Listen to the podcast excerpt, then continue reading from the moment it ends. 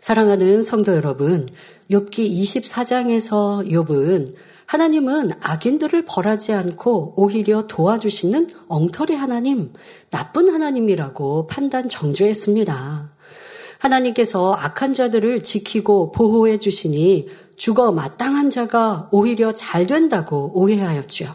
죽어 마땅한 자는 악한 자를 두고 욥은 그렇게 표현했었습니다. 그런 자도 살아난다, 잘 되고 있다라고 말했습니다. 그러니 욥은 뭐라고 말하냐면요. 나 같으면 악한 자는 당장에 쓸어버릴 텐데 하면서 온갖 저주의 말들을 쏟아냈고 마치 이렇게 하는 것이 의로운 것이냐 당당하게 자기의 주장을 했습니다. 자, 여러분 여기에서 우리 한번 생각해 보아야 합니다. 악한 자, 나쁜 사람을 평가합니다. 지금 욥이 그들에 대해 저주하는 말들 지난 시간에 그랬습니다.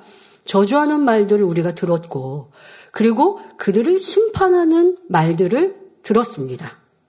자, 심판했다고 해서 뭐 매를 들거나 아니면 욥이 권한이 있고 권세가 있어서 그들에게 저주하는 말을 내었다고 저주가 그대로 임하는 것은 아니지만 저주하는 말과 생각을 했고 그리고 심판이라는 것은 그렇게 재판하듯이 어 너는 이렇게 악인이야.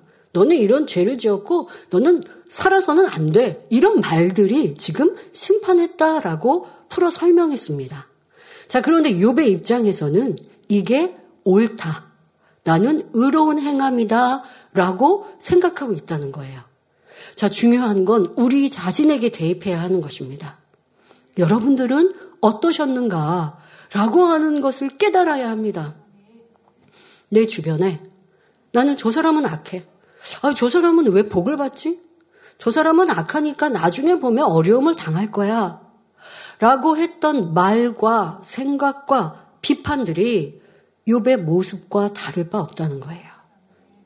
자, 지금 욥의 모습은 심히 마음이 뒤틀리고 상하여서 저 깊이 내재되어 있는 근본의 악들이 드러나는데 나는 이게 근본의 악이 아니라 그냥 평상시에 그리하고 있다면 어찌 하나님의 사랑과 응답과 축복을 받을 수 있겠는가? 왜 나는 기도받아도 치료 못 받고, 나는 하나님께 간구하여도 응답 못 받고, 나는 열심히 변화되기 위해서 말씀을 대하고 깨우쳤다고 느꼈고, 변화되기 위해 기도했다고 하는데, 그런데 나는 왜 응답과 축복이 없지? 라고 생각하셨습니까?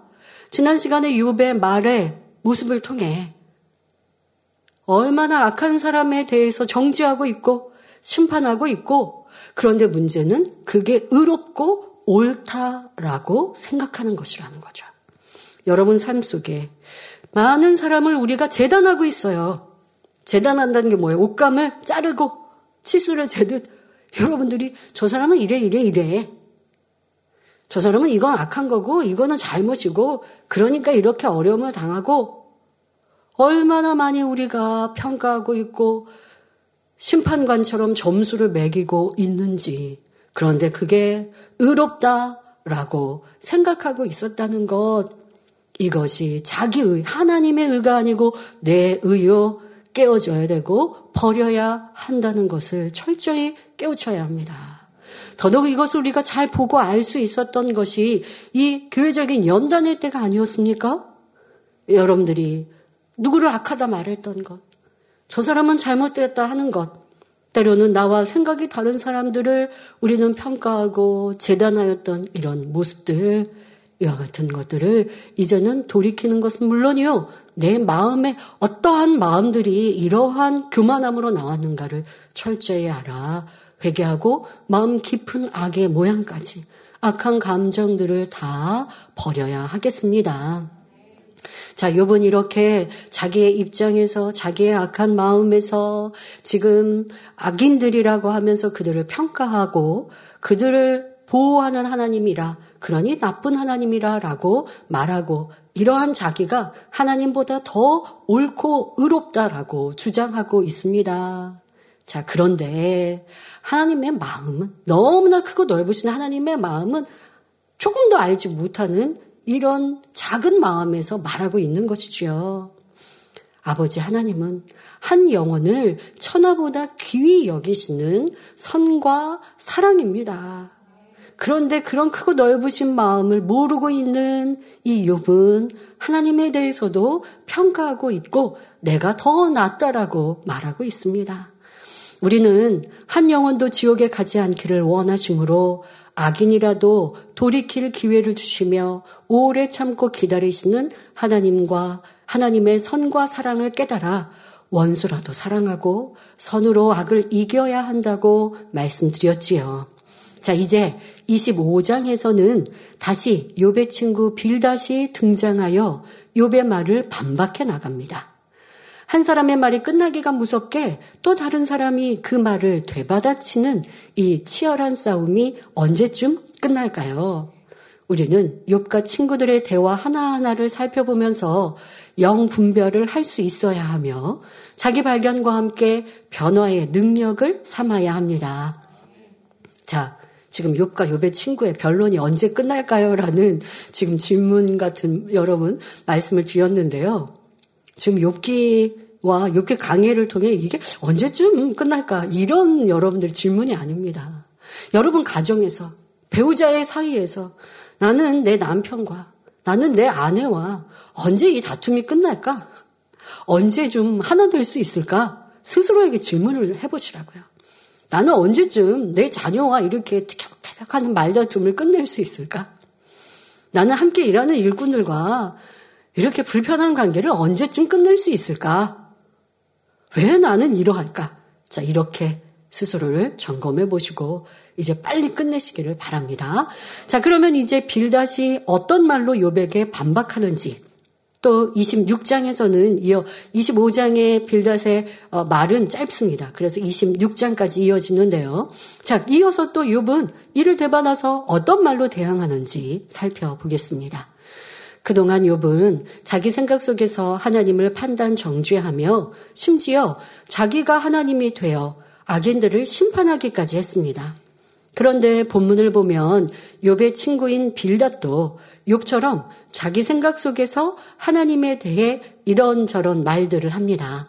이 말들이 얼마나 우습고 모순적인지 잘 분별해 보시기 바랍니다. 여기 25장 1절 2절에 수아 사람 빌닷이 대답하여 가로되 하나님은 권능과 위엄을 가지셨고 지극히 높은 곳에서 화평을 베푸시느니라 말합니다. 이는 하나님은 악인을 징계하지 않고 오히려 도와주고 지켜주는 나쁜 분이라고 매도했던 욥의 말을 완전히 뒤엎기 위해 하는 말임을 알아야 합니다. 즉 하나님께서 악인을 벌하지 않으시는 것은 하나님이 의롭지 못해서가 아니라 화평 중에 거하시기 때문이라 라는 말입니다. 욥의 친구들은 전에는 욥아 돌이켜라 회개해라 내가 악하고 죄를 지었기 때문에 하나님이 너를 징계하시고 저주를 하신 것 아니냐라고 정죄했었습니다. 그런데 지금은 그 말을 번복하여 전혀 다른 말을 하고 있습니다. 상황에 맞추어 말이 달라지고 있는 것이지요. 이런 현상은 예나 지금이나 자기가 옳다 주장하는 사람들에게서 흔히 볼 수 있습니다. 예를 들어 우리나라 조선 왕조 때는 노론과 소론, 남인과 북인 등의 당파가 있어서 당쟁이 끊이지를 않았습니다. 그래서 사극을 보면 당쟁을 하는 사람들은 의견의 옳고 그름을 따지기 전에 무조건 내 편의 말은 옳고 상대편의 말은 틀리다고 주장하는 장면이 많이 나오지요. 오늘날도 마찬가지입니다. 각 당마다 좋은 면과 나쁜 면이 함께 있기 마련인데 자기가 속한 당의 전략과 맞지 않으면 무조건 상대 당의 의견은 나쁘게 평가하는 경향이 있지요. 그러다 보면 상대방이 아무리 옳은 말을 해도 옳다고 인정을 안 하며 어떻게든지 책 잡을 거리를 찾아 상대의 말을 뒤엎고자 합니다. 이런 경우 목적이 옳고 그름을 가리는 데 있는 것이 아니라 오로지 상대의 말을 묵살하는 데 있으니 앞뒤가 안 맞는 말이 나오게 되는 것이지요. 빌닷의 경우도 무조건 욥의 말이 틀렸다고 반박하려다 보니 예전과 정반대의 말이 나오고 하나님의 뜻도 알지 못하며 진리를 마음대로 사용하고 있습니다. 하나님은 악인을 벌하지 않으신다는 욥의 말을 완전히 묵살시키고자 하나님은 화평을 베푸시는 분이라고 자기 생각에 맞춰 말하고 있는 것입니다. 하지만 하나님은 결코 악인과 화평을 이루시는 분이 아닙니다. 악인이라도 회개하고 돌이키기를 바라시기에 기회를 주시며 기다리시는 사랑과 긍휼의 하나님이신 것이죠. 그러니까 하나님께서 악인을 곧바로 심판하지 않으신다라고 하는 것 안에서도 그 의미를 설명할 때에 정확하게 진리에 맞아야 되는데 지금 이 빌닷은 하나님이 악인과 화평을 이루시고자 두고 보시는 것처럼 말하고 있으니 이것은 자기가 진리를 잘못 지금 사용하고 있는 것입니다.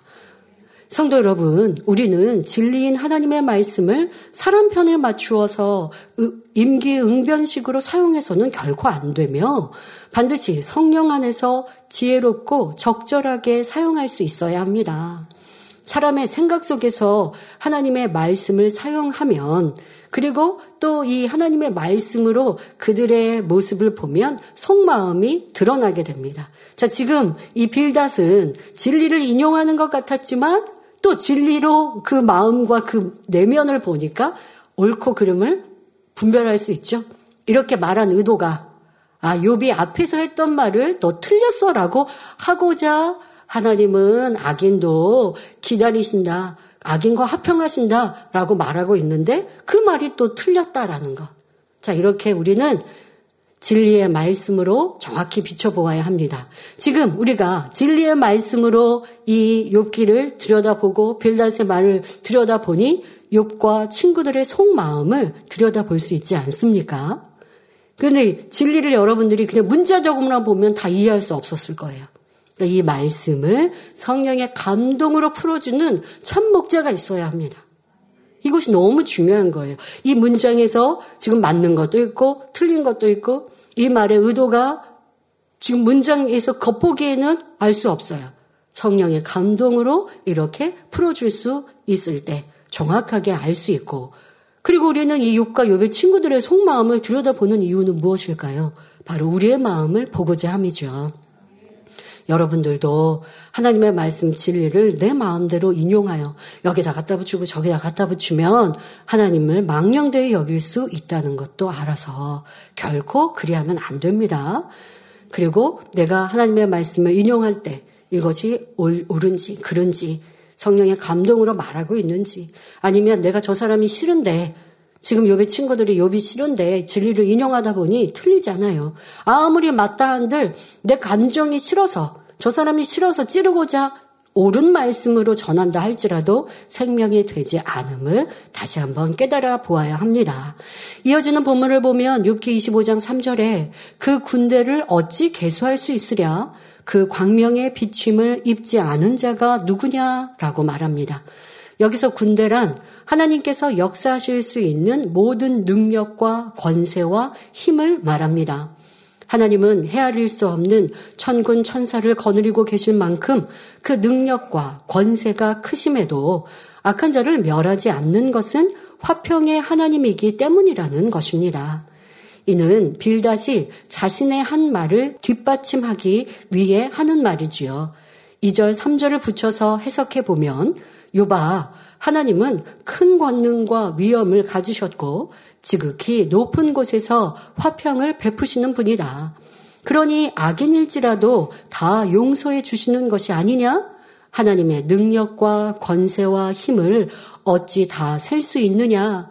하나님은 많은 천군 천사가 있고 능력이 있을지라도 선한 자나 악한 자나 부유한 자나 가난한 자 할 것 없이 누구에게나 골고루 빛을 비추시며 평강을 주시는 분이 아니냐 이런 의미입니다. 흔히 사람들이 변론할 때 자신이 한 말을 뒷받침하기 위해 갖가지 지혜를 짜내다 보면 악도 나오고 거짓말에 거짓말이 꼬리를 물고 이어지는 것을 볼 수 있습니다. 그러다 보면 나중에는 엄청난 결과를 가져오지만 자신은 거짓말했다고 시인하지 않지요. 빌닷은 자기 말이 옳다는 것을 뒷받침함과 동시에 욥의 말은 하나도 맞지 않으며 참으로 우습기까지 하다는 뜻으로 욥의 말을 비꼬고 있습니다.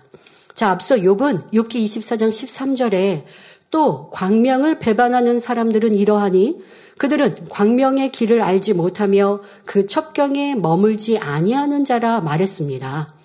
여기서 욥이 말한 광명을 배반하는 사람이란 영적인 의미로 의로운 길에서 떠난 불의한 사람이라 말했지요. 그런데 빌닷은 그 광명의 비침을 입지 않은 자가 누구냐라는 말로 24절에 욥이 했던 그 말을 반박하고 있는 것입니다. 그러니까 욥도 광명에 대해 설명했고 그리고 지금 이 빌닷도 광명이라는 단어로 사용하고 있지만 욥은 영적인 의미의 빛, 즉 의로움을 뜻하는 말로 광명이라고 표현한 것이고 지금 빌닷은 육적인 의미로 설명하고 있다는 것입니다. 지금 이렇게 빌닷이 욥의 의미를 알지 못하니 어, 자기 생각으로 그의 말을 반박하지만 그 말이 참이 아니라는 것이죠. 자, 여러분들 이러한 우리의 모습들을 살펴보아야 합니다. 여러분들의 사람들과도 대화를 할 때 내가 상대의 그 말을 이해하지 못하고 상대는 영적으로 지금 말하고 있는데 지금 나는 육적으로 말을 해서 서로 대화가 안 되는 이러한 모습들, 이런 것이 얼마나 많은지도 깨달아 보아야 합니다. 지금 빌닷은 욥을 어찌하든 나쁜 사람으로 만들려고 하니 상대가 어떤 뜻으로 말을 한 것인지 올바로 알지도 못한 채 공격하고 있습니다. 자, 있는 사람들이 대화를 할 때 종종 나타나는 현상이지요. 예를 들어 내 편에서는 영적인 것을 말하는데 듣는 편에서는 육적인 것으로 받아들여 오해합니다. 또 영적인 분야든 육적인 분야든 폭넓은 지식을 습득하지 못한 경우 자기 지식의 한계 안에서 자기 생각만이 옳고 자기의 것만이 최고라고 주장하는 모습도 볼 수 있지요. 그래서 이 교회 안에서 대화하다 보면요. 믿음으로 나는 말하고 있는데 상대는 육으로 대화를 하면 대화가 안 돼요. 지금 욥과 욥의 친구들이 서로 자기가 옳다라고 하면서 대화가 안 되는 부분도 있지만 지금 24장의 욥은 영적인 의미로 광명을 설명했는데 지금 이 빌닷은 육적인 의미로 그 말을 받아쳤어 라고 생각하지만 지금 대화가 안 되는 거거든요. 영의 의미와 육의 의미가 다르니까요. 단어가 똑같아도 하나님의 일을 이룰 때도 그래야 합니다. 믿음으로 바라보고 믿음으로 말을 하는 것과 듣는 사람이 믿음이 안 되어지면 그 말의 의미를 알지 못하니까 오해하고, 아, 그리고 우리를 힘들게 한다 할 수밖에 없죠. 그러면 하나님의 일을 이룰 수가 없습니다. 그러니 함께 일을 할 때는 믿음도 같아야 하고, 혹여 내 믿음이 안 되더라도 또 믿음으로 얘기하면 들을 수는 있어야죠. 근데 믿음으로 듣지 못하고 이해하지 못하고 순종하지 않으려 할 때는 하나님의 일이 이루어지지 않는 것을 봅니다.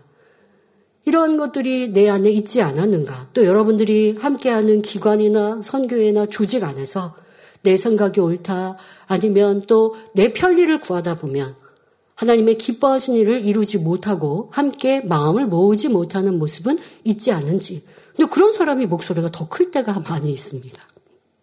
그러면 아니 되겠죠. 이런 것도 1년을 지나면서 생각해 보시길 바랍니다. 어떤 사람은 지극히 일부분을 알면서 전체를 아는 것처럼 말하여 변론과 다툼을 일으키기도 합니다.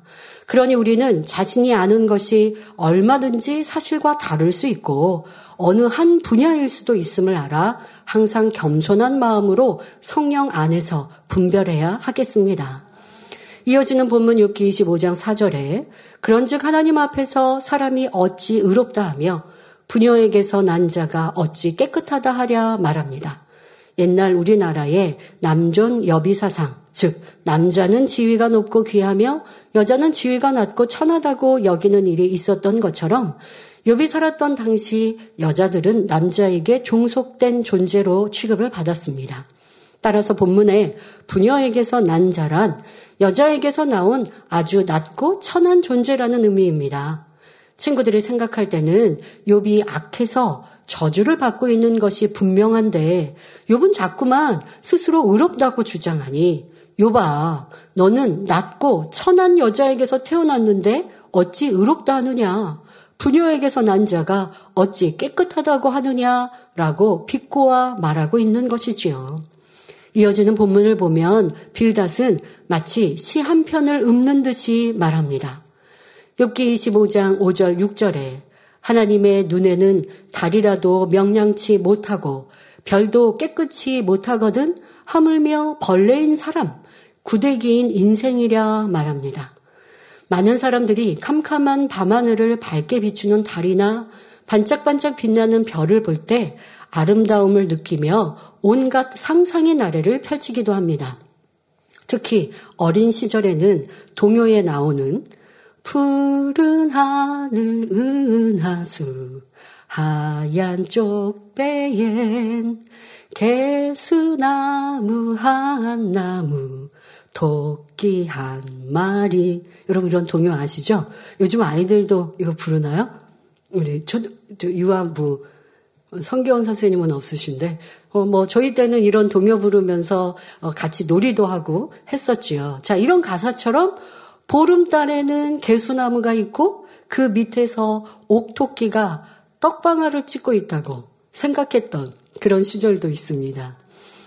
어, 뭐 꼭 그런 과거가 아니더라도 현재도 밤하늘에 총총 떠 있는 별, 그리고 큰 보름달을 보면 많은 상상을 하게 되고 또 뭐 우주를 꿈꾸게 되는 어린 아이들 이런 뭔가 꿈의 소재가 되는데요. 이와 마찬가지로 욥의 친구 빌닷은 달과 별을 항상 신비로운 동경의 대상으로 바라보았으므로 우리 인생을 달보다 별보다 못한 존재로 여기고 있습니다. 심지어 사람을 가치 없는 벌레나 구더기에 비유하고 있습니다. 높으신 하나님의 눈에는 평소 빌다시 동경했던 달도 밝은 것이 없으며 별들도 깨끗하다고 할 수 없는데 하물며 벌레, 구더기와 다름없는 사람이야 얼마나 비천한 존재이겠느냐는 말이지요. 성도 여러분, 과연 이 말이 옳은 말일까요? 이 말은 전체적으로 옳지 않음을 알 수 있습니다. 한마디로 주객이 전도된 표현이지요. 하나님께서는 우리 인생을 위해 해와 달과 별을 비롯하여 온 천지 만물을 창조하셨습니다. 부모는 태어날 아기를 위해 방이나 옷, 신발, 유모차 등 필요한 것들을 미리 준비해 놓습니다. 마침내 자녀가 태어나면 너무나 기뻐하며 얼마나 예쁘고 사랑스러운지 눈에 넣어도 아프지 않다라는 표현을 하기도 하지요. 더구나 부모의 예쁜 것을 쏙 빼담은 자녀라면 더더욱 기뻐합니다. 하나님께서도 여세 동안 천지 만물을 창조하시고 우리 사람이 살아갈 수 있는 환경을 아름답게 조성하신 뒤 하나님 형상을 따라 사람을 창조하셨습니다. 하나님의 형상을 닮은 자녀로 우리를 지으셨으니 하나님께서 우리를 사랑하시는 것은 당연합니다. 한 영혼을 천하보다 귀히 여길 정도로 사랑하시지요. 더구나 사람을 만물의 영장으로 세워주셨다는 이 엄청난 사실을 안다면 어찌 우리 인생을 하찮은 벌레나 구더기에 비유할 수 있겠습니까? 물론 하나님께서는 육의 사람이 아닌 하나님을 닮은 진리의 사람, 영의 사람을 더욱 귀하게 여기십니다. 그래서 우리가 하나님 말씀대로 살아서 성결되면 될수록 더욱 기뻐하시며 한없는 은혜와 사랑을 베풀어 주시지요. 그렇다면 거룩하신 하나님을 닮은 자녀를 달이나 별에 비교할 수 있겠습니까? 하나님께서 우리 사람보다 달과 별을 더 귀히 여기신다는 것은 마치 내가 낳은 아기보다 아기를 위해 준비한 용품들을 더 사랑한다는 말과 다름없습니다. 아기를 사랑하기 때문에 아기를 위해 정성스레 준비한 옷과 장난감도 소중한 것이지요. 창세기를 보면 하나님의 6일 창조 기간 중에서 악한 영들이 있는 궁창을 나누시는 둘째 날을 제외하고는 한결같이 하나님의 보시기에 좋았더라는 말씀이 나옵니다. 창조 넷째 날에는 해와 달과 별들을 만드셨는데 이때도 하나님 보시기에 좋았다고 하셨습니다. 그러니 하나님의 눈에 달이라도 명랑치 못하고 별이라도 깨끗하지 못한 것이 아니라 소중한 자녀들을 위해 친히 창조한 것이니 달이라도 명랑하고 별이라도 깨끗한 것입니다. 특히 여섯째 날 사람을 창조하신 다음에는 하나님 보시기에 심히 좋았더라. 그 앞에는 하나님 보시기에 좋았더라 했는데 우리를 만드시고 창조하시고 나서는 하나님 보시기에 심히 좋았더라고 말씀하셨습니다. 이는 하나님께서 첫사람 아담을 통해 수많은 참 자녀를 얻게 되실 것을 믿고 바라보셨기 때문입니다. 그런데 하나님께서 인간 경작 안에서 악한 사람, 심히 죄악 가운데 거하는 사람이 나올 것을 모르시나요? 아시지만 그것으로 슬퍼하시고 아유 나 그런 자녀들이 나올 거 아니까 그러면 인간 경작 안 하시죠? 그게 아니라 아버지의 그 사랑은 우리를 믿고 바라보시는 거예요. 참 자녀가 나올 것을 지금도 여러분들에게 기대하고 계시는 것입니다. 때로는 나 자신을 보면 너무 부족한데요. 아버지 하나님의 기대와 사랑의 눈이 나를 향하고 계신다는 이 믿음 잃지 마십시오. 나를 사랑하셔서 천지 만물을 만드신 거예요. 나를 사랑하셔서 독생자 아들 예수님을 보내주신 거예요. 나를 빼놓은 다른 사람들을 위해서가 아니라고요. 인생들을 위하시지만 나를 위한 사랑이세요. 자, 그걸 느껴야 아버지 하나님께서 그 수고와 헌신과 희생을 이루시면서 인간 경작을 하셨으니 내가 참전으로 꼭 나와야겠다라는 마음이 들지요. 그러니 죄버리고 악버리면서 힘들다 말할 수 없고 왜 하나님이 우리 인생을 만드셔서 이 고난을 주시냐 할 수 없는 거예요. 욥은 그런 의미를 모르니까 하나님께 내가 왜 나를 지으셨냐고 왜 내가 잉태되는 그날 하늘이 왜 그 밤이 있었노냐고 탄식하지만 우리는 하나님의 인간 경작의 의미 그런 우리를 위해 나를 위해 기대하시는 그 사랑을 그 의미를 알기에 오늘도 내일도 노력하고 분명 아버지 원하시는 열매로 나올 것입니다. 우리는 반드시 하나님을 닮은 참 자녀의 열매로 나와 하나님의 기쁨이 되도록 더욱 힘써 나가야 하겠습니다. 또 자신뿐 아니라 옆에 있는 형제 자매도 하나님의 형상을 따라 지음받은 소중한 존재라는 것을 명심하여 서로 서로 귀히 여기며 사랑해야 합니다. 욕과 친구들처럼 헐뜯고 비난하거나 상처 주지 말고 서로 위로하며 힘을 주고 섬겨주어야 합니다. 요한일서 4장 20절에 누구든지 하나님을 사랑하노라 하고 그 형제를 미워하면 이는 거짓말하는 자니 보는 바 그 형제를 사랑치 아니하는 자가 보지 못하는 바 하나님을 사랑할 수가 없느니라 말씀합니다. 즉 내가 속한 가정이나 직장, 교회에서 눈에 보이는 사람도 사랑하지 못하면서 어찌 눈에 보이지 않는 하나님을 사랑할 수 있겠느냐는 뜻입니다. 그러므로 하나님을 사랑한다면 또한 내 이웃을 내 몸과 같이 사랑해야 하는 것입니다.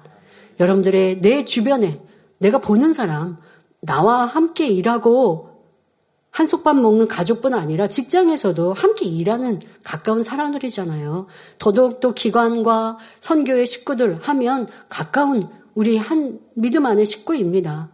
내가 정말 사랑하고 있는가? 사랑하는데 왜 자꾸 단점이 보일까요?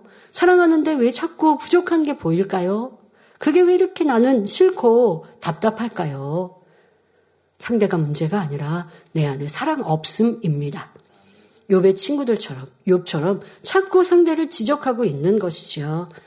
그러면서 내가 의롭다 하고 있는 이 모습이 얼마나 안타까운데 나 자신도 그리하고 있는지 누누이 사랑에 대해서 아는 것처럼 사랑하면 단점을 보는 것보다 장점과 가능성을 보고 믿어줍니다. 라고 하는 목자의 사랑을 우리는 받았는데 나는 그러한 사랑을 베푸는가 생각해보는 12월이 되면 좋겠습니다. 25장에서 빌다시 말을 마치자 이제 26장에서는 욥이 다시 되받아서 응수합니다. 욥기 26장 1절 2절에 욥이 대답하여 가로되 내가 힘없는 자를 참 잘 도왔구나. 지금 제가 이 말씀을 읽는 어투를 여러분들이 어투가 어떤가 생각해 보시면 좋겠어요. 내가 힘없는 자를 참 잘 도왔구나. 기력 없는 팔을 참 잘 구원하였구나. 자, 제가 약간 저는 약간 비아냥거리듯이 그런 지금 어투로 읽었습니다. 여기서 힘 없는 자는 욥 자신을 말합니다. 욥은 모든 재물과 자녀를 잃었으며 주변 사람들로부터 비웃음과 조롱을 받고 있었고 악창으로 고통을 당하고 있습니다. 이렇게 모든 힘을 잃고 축 늘어져 있는 자신에게 친구 빌닷의 조언은 전혀 도움이 되지 않았습니다. 24장에서 욥은 하나님은 공평치 못한 분이어서 악한 사람을 호의하고 도와주신다. 그래서 악인이 더 잘 되고 자신과 같은 의인은 고통을 당하는 것이다. 라고 말했습니다. 이 말을 들은 빌닷은 25장에서 하나님은 화평을 베 푸시는 분이므로 누구에게나 두루 광명을 비추신다라고 정반대의 말로 욥을 비꼬았지요. 이 말은 욥에게 아무런 도움이 되지 않는 한마디로 영양가 없는 말이었습니다. 그러니 욥은 빌닷 네가 힘없는 나를 참 잘도 돕는구나 라고 비꼬는 말로 대답하고 있는 것입니다.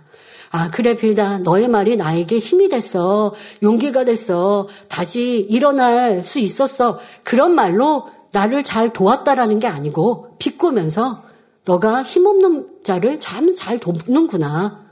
이렇게 비아냥거리는 말입니다. 기력 없는 팔을 참 잘 구원하였구나. 라는 말도 마찬가지입니다. 흔히 남자들은 팔뚝의 근육을 보여주면서 이렇게 네, 팔뚝의 근육을 보여주면서 힘과 건강을 과시합니다. 반대로 욥은 자신은 아무 힘도 없음을 말하고자 기력 없는 팔이라 표현한 것입니다. 그런데 영혼이 잘 되는 만큼 몸도 강건해지는 진리를 아는 성도라면 자신의 힘과 건강을 자랑하지 않습니다. 혹여 현재 질병이나 연약함이 있다 해도 낙심하지 않지요. 영혼이 잘 되면 마음도 뜻도 생각도 성령으로 충만하여 자연히 몸도 강건함을 얻기 때문입니다. 능치 못할 일이 없으신 하나님, 항상 좋은 것을 주시는 하나님을 믿고 의지하니 마음도 담대함을 얻고 몸도 힘을 얻습니다. 반대로 마음이 충만함을 이루면 육적인 힘도 없어지고 건강도 잃게 됩니다. 여러분, 우리가 아무리 영의 사람이어도요, 내 마음에 애통함이 심하면 육체에도 영향을 받거든요. 그래서 이전에 당의자께서 그런 말씀하셨어요. 영혼들에 대하여서 심히 애통하는 주의 종들에게 아 애통하다가 건강 상할 수 있으니까 너무 심히 애통하면 안 된다고. 당연히 애통하죠. 영혼들이 범죄하고 사망으로 가면 애통하지만 그러나 내 육체까지 상하도록 애통하면 안 된다고 그런 거를 잘 터득해야 한다고 가르쳐 주신 적이 있습니다. 그런데 당회장님은 그러한 것도 다 놓으셨죠. 영혼들을 애통하고 영혼들의 죄의 짐을 대신 짓는 중보의 기도를 이루시고 대신 공의를 쌓는 데 있어서는 그러한 공의도 아시면서 다 그냥 생각이 안 나는 거예요. 무시, 그, 그걸 무시하는 게 아니라 하나님의 그 공의를 무시하는 게 아니라 공의를 뛰어넘어서 내 육체가 어찌하든 상관없이 영혼들을 위해 통하시고 영혼들을 위해 공의를 채우시고 희생하시는 날들과 삶을 우리는 보아왔고 그런 수고를 이루셨습니다. 그래서 생명의 위협을 잃는 그러한 수고도 많은 횟수를 셀 정도로 그렇게 애통하시며 그런 수고를 공의를 채우셨는데요. 여러분들이 목자를 생각하시면서 아유 당의자님께서 빨리 공의를 채우시고 그래서 우리가 행복하고 기쁜 날이 왔으면 좋겠다라고 말씀하시는 건 참 자녀들이 부모의 수고를 모르는 말과 사실 같습니다. 그 공의를 채운다는 것은 생명을 내대는 시간들이요. 그러한 아버지의 사랑, 영원 사랑함이 아니면 그러니까 수고스럽지 않은 게 아니에요. 믿음이 있고 영 있고 온영이라 할지라도 수고는 수고스러워요. 그러나 믿음이기 때문에 그 수고를 힘들다 원망하지 않고 불평하지 않고 가는 것이지요. 수고스러운 걸 알면서도 힘들지만 놓지 않고 가는 사랑인 것이지요. 쉽게 평안하게 갈 수 있는 것이 아닙니다. 여러분들이 그런 공의도 아시면 좋겠습니다. 지금 욥은 몸이 아픈 데다 마음에 충만함도 없기 때문에 아무 기력이 없는 상태입니다. 욥이 기력 없는 팔을 참 잘 구원하였구나라고 비꼬아 말한 것은 빌닷의 말이 우습게 들렸기 때문입니다. 욥이 보기에 자신은 더 이상 아무 가능성이 없는데 빌닷은 가능성이 있는 것처럼 말했기 때문에 그런 말을 하는 친구가 우습게 보였던 것입니다.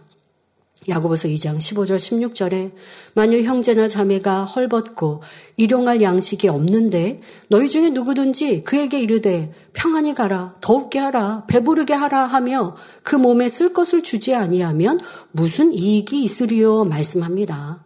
배고픈 사람에게 말로만 배부르게 먹고 힘내세요 한다거나 추워서 떨고 있는 사람에게 옷을 따뜻하게 좀 입지 한다면 무슨 소용이 있겠습니까?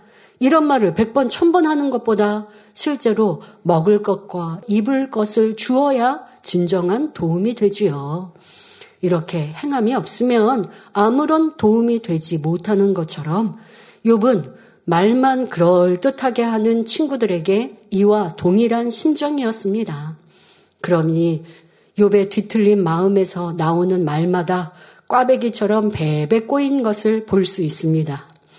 친구들은 온갖 지혜를 짜내어 욥에게 권면했지만 그 말은 욥에게 도움을 주기는커녕 역효과를 냈을 뿐입니다.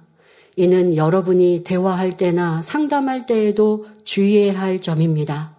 설령 옳은 말이라 해도 상대를 무색하게 만들거나 화나게 한다면 참 지혜라 할 수 없습니다. 상대가 불편해하거나 오해를 할 상황이라면 차라리 말을 중단하는 것이 낫지요. 서론에 24장에서 지금 욥이 하나님은 악인들을 비호하신다라고 판단하면서 나라면 악인들을 당장 처리하겠다. 그리고 악인들에 대해 평가하는 말을 하면서도 내가 의롭다. 나는 지금 잘하는 거야. 내가 옳다라고 생각하면서 주장했었습니다. 자, 우리의 삶에 이런 일들이 많은데요. 지금의 말씀에 대입하여서 자, 여러분 주변에서 누군가를 내가 권면할 때 이거를 꼭 해주지 않으면요. 막 입이 간지러운 분들도 있어요. 내가 이 말을 꼭 해주면 저 사람에게 도움이 될 것 같아요. 이거를 꼭 지적해주면 그래야 그 사람이 모르는 걸 알아서 깨우칠 것 같아요. 그런데 했더니 상대방이 변명하고 이유하고 불편해해요. 그러면 그러면 뭐라고 생각하느냐? 나는 해줄 말을 했는데 상대가 못 받았어. 이렇게 생각하시죠? 아니요. 지금 이 욥기 강에 하고 있는 말처럼 내가 하는 말을 상대방이 듣고 받고 살이 되고 능력이 되고 변화가 되어진다면 꼭 필요한 말을 해준 거예요. 그런데 그 말로 아파하고 힘들어하고 지쳐버린다면 성급한 거였던 거죠. 내 의로 하는 거예요. 아무리 옳은 말이라 할지라도 때가 있다라는 것이죠. 그런데 또 듣는 입장에서는 아유 맞아 우리 교무장님은 항상 이렇게 좀 지적하시고 그러셔서 나 너무 아프게 하는데 듣는 입장에서는 그렇게 생각하지 마시고 내 마음 그릇이 작아서 못 받았구나 상대의 말이 자꾸 나에게 찔리고 아프시면요 아, 왜 상대방은 이런 욕계 강의를 듣고 때에 맞춰서 좀 적절한 말씀, 나는 아직 받을 그릇이 안 됐는데 왜 나한테 이런 말씀 하셔? 이러지 말고, 그래, 내가 아멘으로 다 받는 사람이 돼야지 듣는 입장에선 그렇게 들으시면 그렇게 생각하셔야 되고요. 내가 말하는 입장에서 상대방의 반응이 기쁨과 감사로 변화로 나오지 못한다면 자꾸 말하니까 불평하고 아니면 사이가 멀어지고 다툼이 일어난다면 그것은 차라리 말하지 않는 것이 다음에 말하는 것이 좋다는 것입니다. 그럴 때는요, 내가 윗사람이어서 권면하고 지적해 줘야 되는 입장이라면, 자, 열 번 말할 걸 한 번 하시고, 아홉 번은 기도해 주세요. 그게 더 위력이 따른다는 것을 알면 좋겠습니다. 자, 특히 믿음이 연약한 사람이나 초신자를 대할 때 이런 말씀들을 기억하여 주의하시기 바랍니다. 로마서 12장 3절에 오직 하나님께서 각 사람에게 나눠주신 믿음의 분량대로 지혜롭게 생각하라 말씀합니다. 예를 들어 말씀을 전혀 모르는 초신자에게 주일에는 가게 문을 닫아야 합니다. 11조를 하지 않으면 징계받습니다. 라고 하며 처음부터 부담감을 주면 어떻게 되겠습니까? 마치 젖이나 죽을 먹는 아기에게 밥이나 고기를 먹이는 것처럼 탈이 날 수밖에 없지요. 그러므로 각 사람의 믿음의 분량에 따라 지혜롭게 가르치며 이끌어 주어야 하는 것입니다. 6기 26장 3절에 지혜 없는 자를 참 잘 가르쳤구나. 큰 지식을 참 잘 나타내었구나. 아직도 비아냥거리고 있습니다. 이렇게 욥이 친구에게 말합니다. 여기서 지혜 없는 자란 욥 자신을 가리킵니다. 물론 욥은 스스로 지혜가 뛰어나다고 생각하는 사람이었습니다. 그런데 친구들은 욥이 무슨 말만 하면 그 말을 뒤엎어버리고 오히려 욥을 가르치고 있습니다. 이에 화가 나고 심사가 뒤틀린 욥은 또다시 비꼬아서 지혜가 없는 자에게 지혜를 잘 가르쳐 주었다고 말하고 있는 것입니다. 이는 욥 자신보다 지혜로운 양 욥을 가르치고 있는 친구가 우습다는 식의 반어적인 표현이지요. 큰 지식을 참 잘 나타내 주었다라는 말도 마찬가지입니다. 당의자님께서 이 욥기 강의를 하시던 80년대 후반에는 이러한 유행어가 있었습니다. 잘났어, 정말. 여러분, 어른들은, 작년들은 기억나세요? 잘났어, 정말. 뭐, 이렇게 하는 그, 뭐, 코미디언들이 이런 유행어를 만들어서 하, 했던 유행어가 있었습니다. 자, 이는 정말로 잘났다는 말, 어, 너 참 잘했구나. 이런 칭찬의 말, 긍정의 말이 아니라 네가 잘났으면 얼마나 잘났냐는 비웃음의 말이었죠. 네. 바로 이런 뉘앙스로 욥은 친구 빌닷을 축혀 세우며 똑똑한 척하고 있다고 비꼬는 것입니다. 이처럼 욥은 스스로 의롭다 생각했기 때문에 누가 찌르면 참지 못하고 누가 한 대 때리면 두 대 때리는 사람이었습니다. 또 자기 지혜를 총동원하여 하나님을 공격하는 악한 모습도 볼 수 있었지요. 여러분, 우리, 우리 자신을 잘 들여다보고 이제 변화됩시다. 우리 성도님들은 그래도 성결의 복음으로 교육받은 수준이 높으셔서요. 말씀을 들으면 자기 발견은 또 하세요. 자기 인정은 하세요. 그런데 매주 매주 맨날 인정만 하고 있으면 어떡해요. 아, 내가 1년 전하고 지금하고 이렇게 달라졌구나. 이렇게 고백하실 수 있으면 저도 이 말씀을 전하면서 참 행복할 것 같아요. 그래도 오늘도 발견했고 내일도 발견했습니다 하시면 또 기쁩니다만은 이 말씀을 들으면서 아, 우리하고 상관없는데요 하신다면 제가 이 말씀을 중단하겠죠. 그런데 뭐 대표교도 하시는 분들이 잘 인용하십니다만은 성도님들이 아, 우리 집에 오신 것 같아요. 내 모습을 보신 것 같아요. 라고 말씀에 은혜 받으시니 저도 말씀을 전할 맛이 납니다. 그러나 이제 우리가 1년 전과 지금이 달라져야 되고 이 업계 강의를 시작했던 2년 전과 지금이 달라졌노라고 고백하면 저도 아주 큰 힘이 될 것 같습니다. 자, 내 모습은 이런 지금 어 비아냥거리는 내 모습은 있지 않은지, 그리고 상대방이 나를 찌르는 말, 나를 뭔가 공격하는 말을 하면 나도 같이 공격하는 말. 상대가 나를 뭔가 뭐 이렇게 지적하는 말을 하면 나도 상대가 그때 이렇게 잘못했지 하고 쉽게 떠오른다면 내 안에 악한 감정이 많아요. 그런데 여러분, 악한 감정을 버리고 선으로 채워지잖아요? 그러면 상대방이 했던 실수와 잘못, 나에게 했던 어떤 뭐 피해를 주었던 이런 것들이요. 잊어버려져요. 여러분 용서하면 잊어버리죠.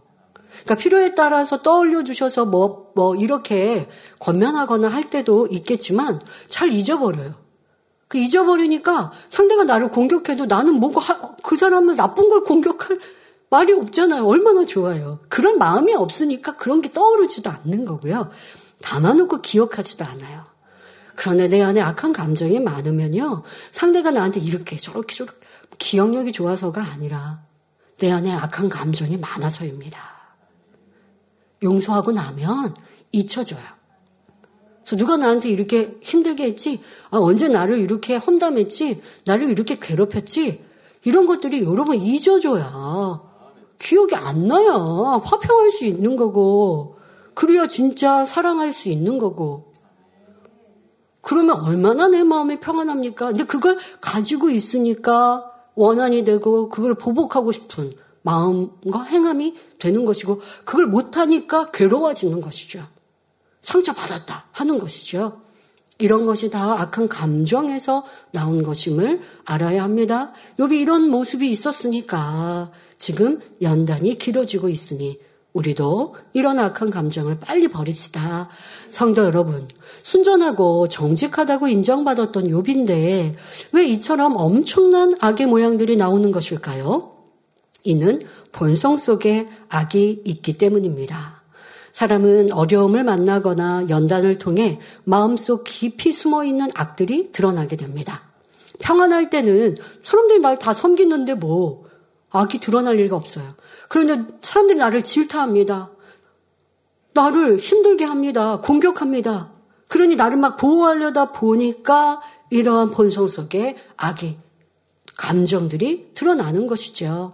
이렇게 악이 드러나야 자신의 잘못을 알고 버릴 수 있습니다. 그러니 하나님께서는 요백에 연단을 허락하여 본성 속의 악까지 속속들이 드러나게 하고 계십니다. 그럼에도 욥은 아직 자신의 잘못을 깨닫지 못하고 있으며 여전히 자기가 옳다고 주장하고 있지요. 하지만 자신의 잘못을 깨닫기만 하면 그 즉시 회개하고 돌이킬 성품이므로 하나님께서는 그때를 기다리고 계십니다. 여러분 중에도 이 말씀을 들으면서 과거에는 나도 그랬었지 하시는 분도 있고 지금 나에게도 이러한 악이 있구나 하고 발견해 가시는 분도 있을 것입니다. 어릴 때부터 부모님과 학교 선생님을 비롯하여 각종 책들을 통해 배우고 정립해온 선과 의는 인간적으로 볼 때는 옳은 것 같지만 하나님의 거룩하신 말씀의 빛으로 비추어 볼 때는 악에 속한 것들이 너무 많지요. 그러므로 오직 하나님 말씀을 기준으로 자신을 발견하고 자기적인 의와 틀도 온전히 벗어 버림으로 진정 하나님 보시기에 흠도 티도 없는 참 마음을 이루시기 바랍니다. 이어지는 본문을 보면 욥기 26장 4절에 내가 누구를 향하여 말을 내었느냐? 네 신이 내게서 나왔느냐라고 말합니다. 욥이 볼 때 친구 빌닷의 말이 너무나 타당성이 없고 우습기 때문에 내가 감히 누구에게 말하고 있느냐라고 반문하는 것입니다. 네 신이 내게서 나왔느냐라는 말은 내가 누구로부터 영감을 받아서 하는 말이냐? 다시 말하면 누가 어디서 그런 말을 만들어냈느냐? 이런 뜻으로 하는 질문입니다. 이는 상대를 완전히 무시하며 비웃는 말이지요. 성도 여러분, 욥은 친구의 말이 우습다며 비웃고 있지만 우리가 진리로 비추어 보면 의롭고 정직하다는 욥의 입에서 이런 말이 나오는 것도 우습지 않습니까? 상대를 비웃으며 안이꼽게 여기는 자체가 악임을 알아야 합니다. 내 안에 악이 없다면 상대의 말을 들을 때 안이꼽게 들릴 리도 없고 불쾌하게 느껴질 일도 없습니다. 역으로 말하면 상대의 말에 불쾌함을 느끼는 만큼 내 안에 악이 많음을 나타내는 것이지요. 이로 인해 서로 간에 화평이 깨지고 등을 돌리는 일이 생겨나는 것입니다. 우리는 욥기를 대할 때 진리와 비진리를 바로 분별할 수 있어야 하며 말씀에 비추어 자신을 발견해야 합니다. 또한 악이 발견되는 대로 벗어버리고 온전한 진리로 선으로 바꿔 나가심으로 모든 사람과 더불어 화평함과 거룩함을 이루시길 바랍니다. 할렐루야 전능하신 사랑의 아버지 하나님 이 시간 기도 받는 모든 성도님들 위해 안수하여 주옵소서. GCN 방송과 인터넷과 화상을 통해 기도받는 지 교회와 지 성전 그리고 전 세계 하나님의 자녀들 위에도 시공간을 초월하여 역사하여 주시기를 원합니다. 믿어지는 믿음을 주시고 부정적인 생각과 의심의 세력을 물리쳐 주옵시며 모든 시험 환란도 물리쳐 주옵소서. 머리부터 발끝까지 오장 육부 뼈 마디마디 온몸의 신경 조직 세포 등 아픈 곳마다 성령의 불로 태우시고 근본의 빛으로 역사하여 주옵소서. 예수 그리스도의 이름으로 명하노니 원수마귀 사단 모든 질병 균 연약함아 물러가라 빛이 여임하라 모든 불친 난치병도 성령의 불로 태워 깨끗하게 역사하여 주옵소서. 말라리아를 비롯한 모든 풍토병도 물리쳐 주옵소서. 깨끗함을 입을 지어다. 감기, 기침, 열, 몸살, 독감 등 각종 유행성 질병도 다 물러가라. 어떠한 유행성 질병 균도 틈타지 않게 지켜 주옵소서. 위암, 폐암, 간암, 유방암, 자궁암, 대장암, 피부암 등 각종 암과 에이즈, 백혈병, 뇌졸중, 고혈압, 저혈압, 심장병, 폐병, 위장병, 당뇨, 부인병, 피부병, 갑상선, 질환과 모든 염증도 깨끗게 하여 주옵소서. 소아마비, 중풍, 관절염, 디스크도 온전케 하여 주옵소서. 요통, 두통, 신경통을 비롯한 모든 통증은 사라질지어다. 간질, 자폐증, 우울증, 조울증, 노이로제 등 모든 정신 질환도 물러가라. 모든 마비된 것도 풀어지고 일어나 걷고 뛸지어다. 눈도 잘 보이게 하옵시고 귀도 잘 들리게 하여 주옵소서. 소경은 눈을 뜨고 기머거리는 들으며 벙어리는 말할 지어다. 각종 사고 후유증도 깨끗게 하시고 부러진 뼈도 붙여 주옵소서. 화상 입은 것도 온전케 하옵소서. 화기야 물러가라. 열도 물러가라. 아버지 흉터도 나지 않게 역사해 주시기를 원합니다. 마약을 비롯하여 각종 약물과 독극물 중독도 깨끗함을 입을 지어다. 죽은 신경과 세포가 살아나며 죽은 자도 살아나게 하여 주옵소서. 잉태어 축복도 주시기를 원합니다. 잉태 축복을 받으라 예수 그리스도의 이름으로 명하느니 원수마귀 사단아 하늘 공중 곳에 잡은 악의 영들아 물러가라. 그의 사자들도 물러갈지니라. 이 땅의 악한 영, 더러운 영, 거짓되고 간사한 영, 이간질하고 미혹하는 모든 어둠들은 물러가라. 모든 흉악의 결박을 풀고 어둠아 물러가라. 빛이여 임하라. 아버지 하나님 부르짖어 기도할 수 있는 능력을 주시고 죄를 버리고 성결될 수 있는 능력을 주옵소서. 영혼이 잘됨 같이 범사에 잘되게 하시고 가정의 복음화도 이루어 주시기를 원합니다. 한 주간도 모든 사고와 재앙으로부터 지켜주시고 불통이 없는 형통한 삶을 살 수 있도록 축복해 주옵소서. 성령의 불담으로 천군 천사와 주님의 불꽃 같은 눈동자로 모든 하나님의 자녀들과 가정, 일터, 사업들을 지켜주시기를 원합니다. 학생들에게 지와 명철을 더하시고 공부도 할 수 있는 뜨거운 마음과 열정도 더하여 주옵소서. 마음과 생각을 세상에 빼앗기지 않도록 지키시고 하나님을 뜨겁게 사랑하는 학생들로 축복하여 주옵소서. 하나님의 자녀들이 먹으나 마시나 입으나 무엇을 하든지 하나님 앞에 영광 돌리는 삶이 되게 축복하여 주시기를 원합니다. 나는 하나님을 만났노라 체험했노라 응답 받았노라 축복 받았노라 간증하는 입술이 되게 역사하여 주옵소서. 아버지 하나님 감사합니다. 홀로 영광 받으옵소서. 우리 주 예수 그리스도의 이름으로 기도하옵나이다.